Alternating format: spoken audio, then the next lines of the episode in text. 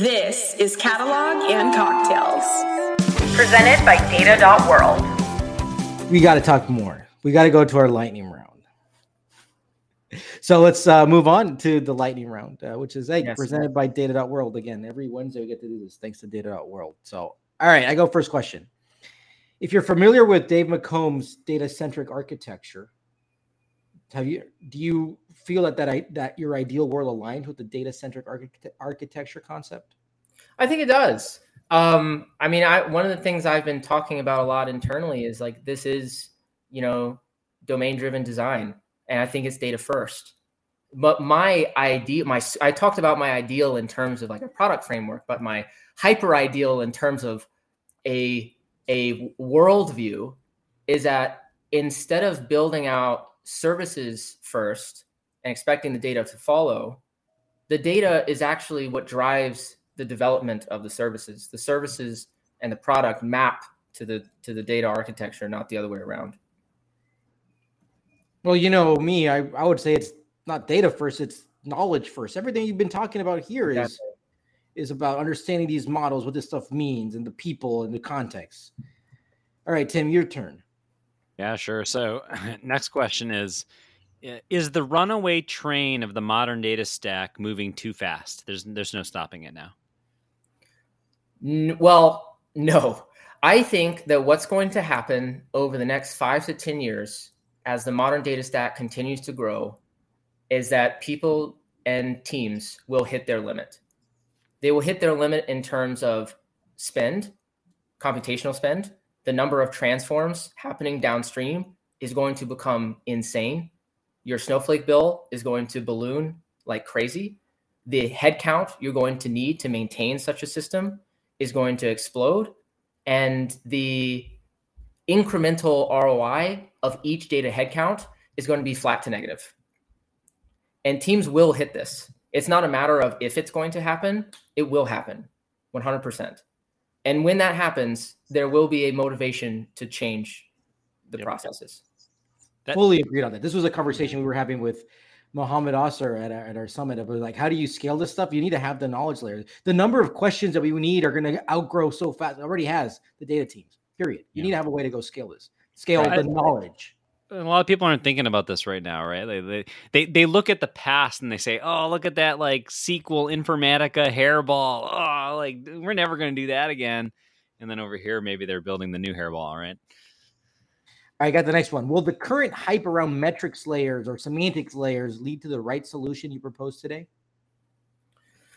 Um, I do think metric layers are important. Um, like you said, in the ideal world, it's very light. I think they need to be there. And I think it's possible that it pushes the conversation upstream. Like if people start to do, if you're like, okay, we're we're building out these DBT models, we're starting to build metrics on top of that, we're using a command line, and that's kind of hard. How do we make this easier? Right? How do we make it simpler? I think a lot of these questions are eventually going to lead it, like all roads basically lead back to the knowledge layer. So it will be a great conversation starter. I don't think it will be particularly harmful. Any sort of semantic conversation, I think, is helpful. Um, but we're just not quite there yet as a community. It will take some time. I love that. All roads lead to the knowledge layer. yeah. Tim, take us away. Last one. All right, fourth question, last question is is the analytics engineer the new data architect? Probably. Um, I'm in. I'm in sort of two minds on that. Honestly, I'm. I'm kind of. Um, I wouldn't say I'm. I'm holding my breath or not holding my breath. I. I. I would love to get some more hands-on experience with how it goes. On one hand, you do have like, okay, maybe there should be somebody who is basically like this data designer, data architect role, and they're embedded and they're thinking about the organization, like all the, the the organization and management of the schemas for like their particular teams that they work with. But on the other hand, is it possible that the con- that, that you don't need that? Right? Is it possible that someone can just say, well, here's the things that I need. And in order to get the things that I need, like I'm going to need I'm going to need to add this key somewhere. Like I need to join on this ID. I don't need to have another role design that for me. I know what I need in order to answer this question. I don't know what's going to happen there. I think this is still so new that we're just going to have to wait and see for like a couple years. All right. All right. I, I love your perspective there. Mesh minute. I got timer. One minute to pontificate, opine, rant about the data mesh. Ready, set, go. I think that the data mesh is a really, really interesting idea, but I wish that people would take more of a problems focused approach. And instead of saying, data mesh sounds cool and it seems like it would it would you know be great and it would do this that and the other saying what are the top problems the business that i'm working with has right now as far as data quality organization and management goes? And how do i solve that problem first? I think it's going to be really, really difficult um, to generate the right kind of organizational momentum to drive data mesh unilaterally across any but across all but like the most technology savvy, mature companies. Um, yeah, I, I think that's my perspective. Start start with the problems first, solve that, and then if data mesh works for you, then you can do it. Perfect. Right on time too. Uh, I agree. Just, we always say ca- create a backlog. We got to catalog the questions people have. But yeah. All right. T T T Tim, take us away with your takeaways. Oh, will take us away with some takeaways with my takeaways. Um, so we talked today about the modern data stack and how while it may solve some problems, it creates a lot of problems as well. And perhaps some problems that we've seen in history that have plagued us, that have caused us trouble.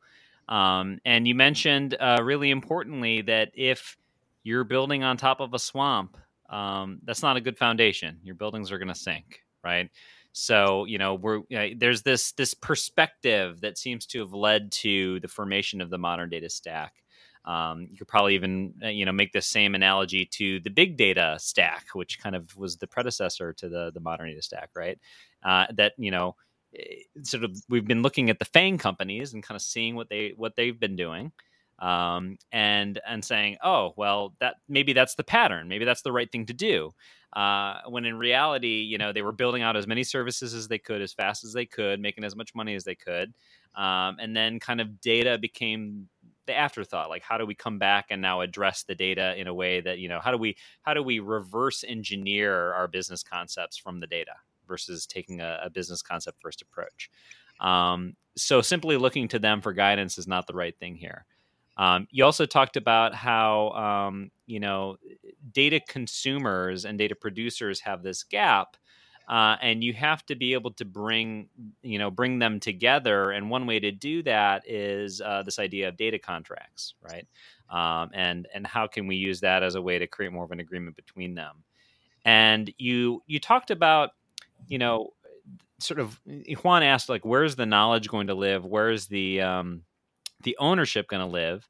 You mentioned that the the knowledge is going to live um, sort of in this knowledge layer, this descriptive layer. And one thing you can look at in the past that sort of a lost art um, is this idea of like the entity relationship diagram as a way to sort of model hey here's my business concepts here, here's how they hang together um, obviously there's like you know graph modeling concepts and things like that which also can be great with this kind of thing um, and then ownership right um, that the business the, the consumers should really be defining what it is that the data you know should be doing for them um, so that that contract can be established upstream so and uh, so many more notes, but I'll, I'll pass it to you, Juan. Well, what, what were your big takeaways? So when we talked about data contracts, also, so an agreement between the engineers, the data producers, the consumers, right? Start thinking about the schemas as an entity. I like how you said this, the, these events. These are things that are actually happening today within our business. Uh, in reality, we need to have this map of the business. Um, and I think so we, we talked a lot about the pains about the data the modern data stack so what is the alternative around this right your vision these four parts that definition surface the data design right what i call this that's the knowledge that's actually the, the actual semantic knowledge or the ontology right there uh, the the mapping layer, right, where the human sits down and figures out the mappings of the how these things from the source and the target connected. This needs to be then implemented, right? And then fourth, you may want to have some other transformations after the case. I personally believe it's the main things are those first three that I said. The transformations may come afterwards. But uh, at the result of this is that you're going to have that trusted data. This is the shipping data, the shipping of orders that the shipping domain owns, and they have the responsibility for that. Now, this isn't new, as we've talked. Why didn't this approach come up before? Why didn't it work before? it's speed. It's been slow, right? We need to make it fast. We need to be able to iterate it. We need to have to use tools, modern tools like version control, things in the cloud. And if we don't make it easy, people will take the path of least resistance. What I always say is we can't boil the ocean, right? And I think part of the issues of the past is that we've been trying to go do the whole thing, boiling the ocean. We need to go have this based on the very specific questions we want to go do. Something we did not get into, which is an interesting discussion for later on, a different podcast will do this again is how do we balance this fast versus getting the knowledge right? Because it seems like it will it can and will interfere. Something we need to go discuss for next one. All right how did we do? Good takeaways? Did great. All right so back to you quickly. One what's your advice? Second who should we invite next?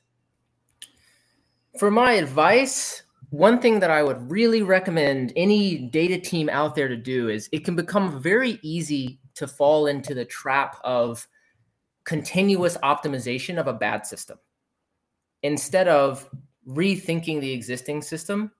And that's hard, but it requires going to the people who are using the data, asking them what their problems are, getting a really, really good understanding of their needs, and then coming up with the best solution to solve that set of problems.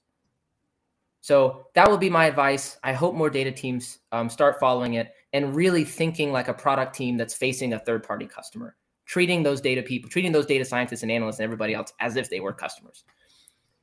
Amen. Of, hmm, amen. Yes. Uh, in terms of uh, who to ask on next, I'm going to say uh, Chetan Sharma or Che uh, che is an awesome guy. He is a, a, founder. He thinks about experimentation. I used to work in experimentation, and it was actually experimentation that led me to a lot of these thoughts because there's a really tight interplay between the source of the data, the engineers that are implementing the code, how the data is transformed into metrics, and how the business users are analyzing it. It's a really concise end to end view and so he has some great perspectives on this stuff as well. Awesome. Oh man, this has been an awesome conversation. As exp- I, I knew this was going to be, this is what we needed. We needed this, this fresh air, and I'm looking forward to see, hearing what everybody else is going to be saying about you, yeah. Chad. I'm going to continue being a, a Chad. Uh, I don't, hater is not the word. It's not the word I wanted. Engaged just, uh, discourse. Engaged. It's okay. Haters, haters are my motivators. Okay. well, before we wrap up, next week we have uh, Steve Perry, who's the director of the analytics from Genius Sports. I we're gonna have a very special episode with Steve because Steve actually reached out to us as a listener, and he's like, "Hey, we love love what all the guests, but I would love if you could touch some topics about kind of being." young in the data space, and up and coming data leader. And we're like, we just had an awesome conversation with him. We are going to just have a, a true, honest, no BS discussion about how to deal with the noise in this space, how to deal with imposter syndromes when you're going in, like who do I talk to, how do I get mentors, stuff like that. And I mean, this this I'm really excited about having a different kind of uh, conversation about data. Uh, and we're going to be at the Knowledge Graph Conference uh, the week of May uh, 3rd, I think it is. And we'll have a live session with Francois Scharffe at the Knowledge Graph Conference. With that, always thanks to Data.World for supporting us. And thank you, Chad. Thank you so much. Thank you. Cheers.